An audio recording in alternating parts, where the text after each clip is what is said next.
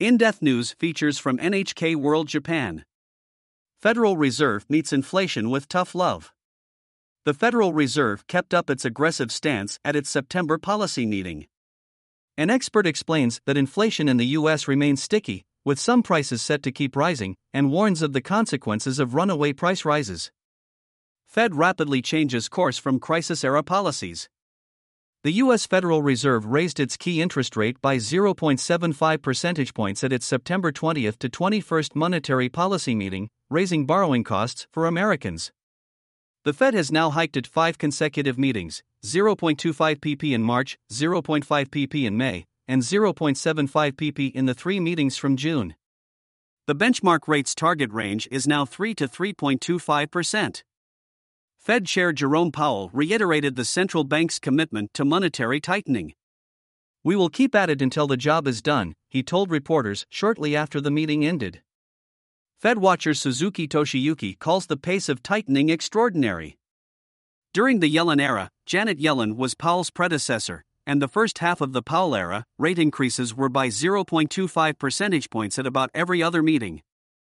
Most recently, it's by 0.75 pp every meeting, so the pace has really picked up.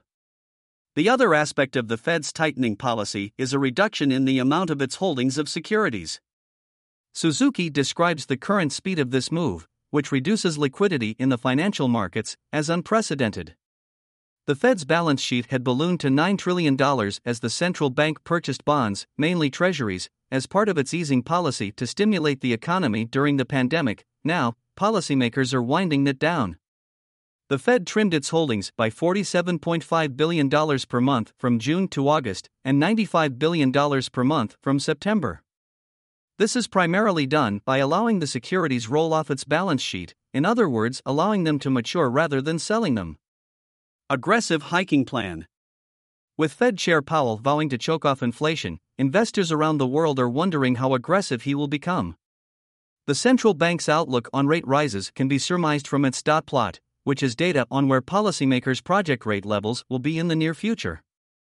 At the September meeting, the Fed updated its forecast to indicate a more aggressive stance in its fight against inflation. The median of how high policymakers see the key rate climbing was 4.6% in 2023, a jump from a peak of 3.8% in the previous dot plot three months ago. Currently, the Fed's target range is 3 to 3.25%. So, if policymakers move in line with their latest projections, a considerable number of rate increases would be in store. Red hot inflation. The Fed thinks it will tighten policy aggressively for another year because inflation remains high despite the previous hikes. Although the Consumer Price Index, CPI, has come off its peak, it's still rising at a pace far above the central bank's 2% target. The figure for August increased by 8.3% compared to a year earlier. In addition, Suzuki points out that another gauge indicates continuing price pressures. An index called the sticky price CPI looks at items for which, once their prices start moving, that trend persists. It's currently on an uptrend, meaning inflation is here to stay. Sticky price items include things like rent and medical fees. Once their prices rise, they tend to stay high. The current inflation in the US can be attributed to several factors, many of which are on the supply side.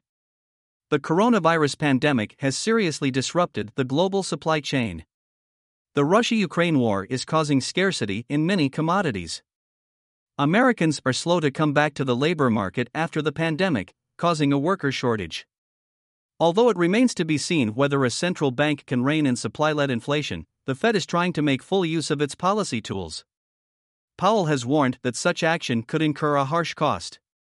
We have got to get inflation behind us. I wish there were a painless way to do that. There isn't, he told reporters. Why does the Federal Reserve so desperately want to pull back inflationary pressures? Suzuki cites three reasons why high inflation is problematic. Problem 1 Consumers suffer. When rising prices of products and services outpace wages, consumers' lifestyles suddenly become unaffordable. Currently, salary hikes in the US are not covering increased household costs. Suzuki notes tightness in the labor market is leading to higher wages. Companies are passing on the additional labor costs onto consumers. Problem 2 Corporate profits go lower. Not every company, however, will be able to transfer the added costs onto their customers. Even if wage growth and price gains were perfectly in tandem, too much inflation still hurts the economy, Suzuki says.